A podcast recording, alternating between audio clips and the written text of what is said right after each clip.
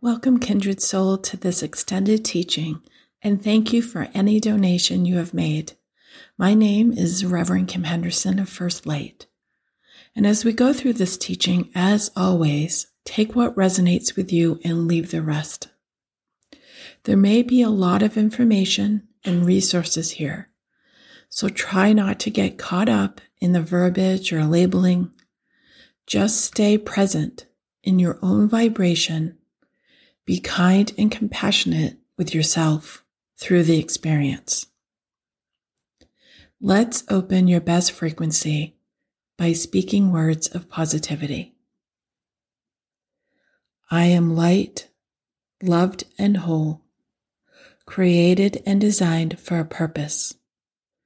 I give and receive abundance, work with all my heart as I open the pathway for others. Let's begin. In this extended teaching, the focus will continue to be on starting where you are.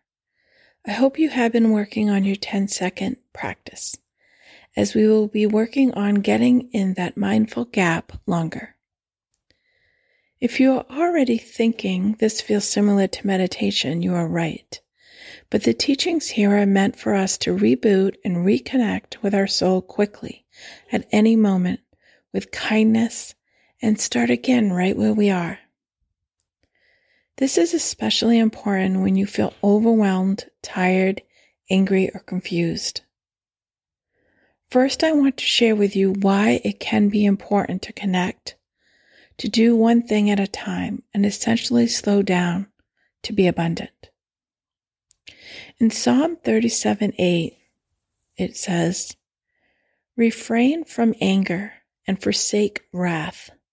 Fret not yourself. It tends only to evil. Refraining or being kind to ourselves and resting in the mindful gap provides a safe space for us to immediately heal and have compassion.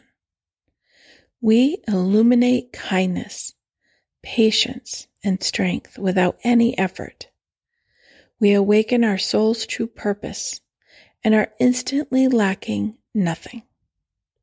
As I mentioned, this is very powerful stuff. With it, people around you might be affected. To be honest, okay, there's no doubt they'll be affected. After all, we are all vibration. A person's frequency can ripple at enormous speeds both when we are kind and when we are angry.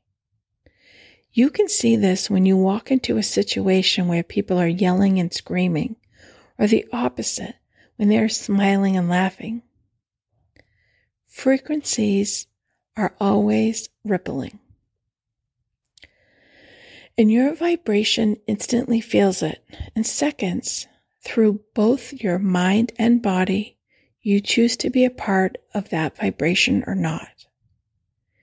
If you tune in to one of those yelling and screaming moments, you might start to feel your heartbeat loud in your chest.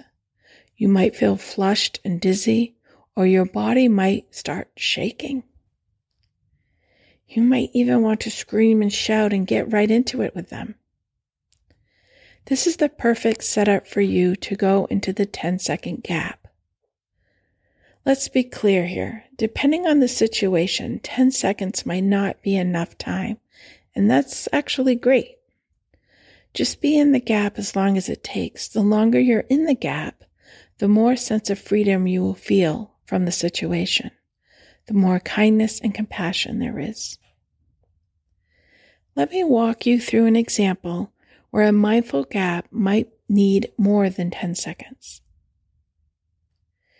You're going about your day, perhaps you're working on something important and really focused, and along comes something or someone interrupting and needing your attention right now.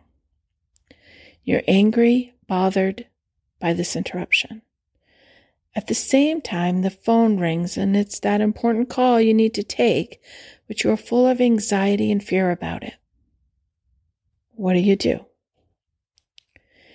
If you tend to be a person who does not love and excel in immediate chaos, you multitasking mind and overwhelm will kick in.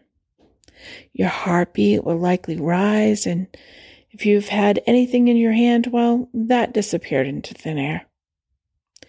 These are the perfect signs to get in the gap and start where you are. The moment the person walks in or speaks, get in the gap. The moment the phone rings and you feel anxiety, get in the gap. The moment your heartbeat rises, get in the gap. Any moment that you do not feel like you, get in the gap. Then and only then, start where you are. Clearly, I'm not saying that your time is not valuable, that anyone can just walk in, call, and interrupt you, but life is going to happen. Remember, the purpose here is to be conscious of the disconnect and get into the gap. So let's go back to that example with the gap. So the person or thing that comes in, and you begin to count to 10 and or take 10 deep breaths and refrain from saying or doing anything. Here's a chance to take an opportunity to go just beyond that 10 seconds, maybe 11, 12, okay, 20. Whatever it takes so you can start from a place of compassion. By then, that phone that was ringing actually stopped. If that hasn't, stay in the gap until it has. Now, as I said, this will affect those around you. They have no other choice but to slow down, wait, or walk away. Either way, now you can respond and start from a place where you show kindness to yourself first, allow compassion to be given to them second. Each time something interrupts or disconnects you, use the gap practice before moving forward. Whenever you feel anxious or overwhelmed, Extend the gap time and notice what happens when you do. What texture does your actions or words feel like when you come out of the gap? Are they softer than normal? Warmer? There will be many opportunities to practice getting in the gap, so see what comes up for you. The experience will be as unique as you. Thank you for listening to this teaching. I would love to hear how the Spirit led teaching was for you. If you want to go further, please visit our teaching page anytime. Thank you again for donating. Your blessings have provided me the opportunity to bring this to you and share my light with the world.